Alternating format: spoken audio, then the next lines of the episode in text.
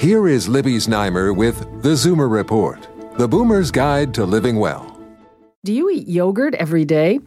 Adding a serving daily may do more than help keep your bones strong. A study in the American Journal of Clinical Nutrition suggests it could also lower the risk of heart attack and stroke. Researchers measured the dairy consumption of more than a thousand Australian women over the age of 70 and then measured the thickness of their carotid arteries three years later. High consumption of yogurt, but not milk or cheese, was associated with lower carotid artery thickness and higher good cholesterol levels. Women who ate at least half a cup of yogurt each day had significantly less plaque buildup on the walls of their carotid arteries.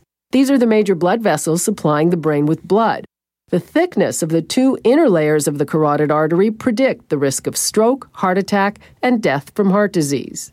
These results suggest that eating more yogurt may prevent thickening of the carotid arteries and ultimately guard against heart disease and stroke.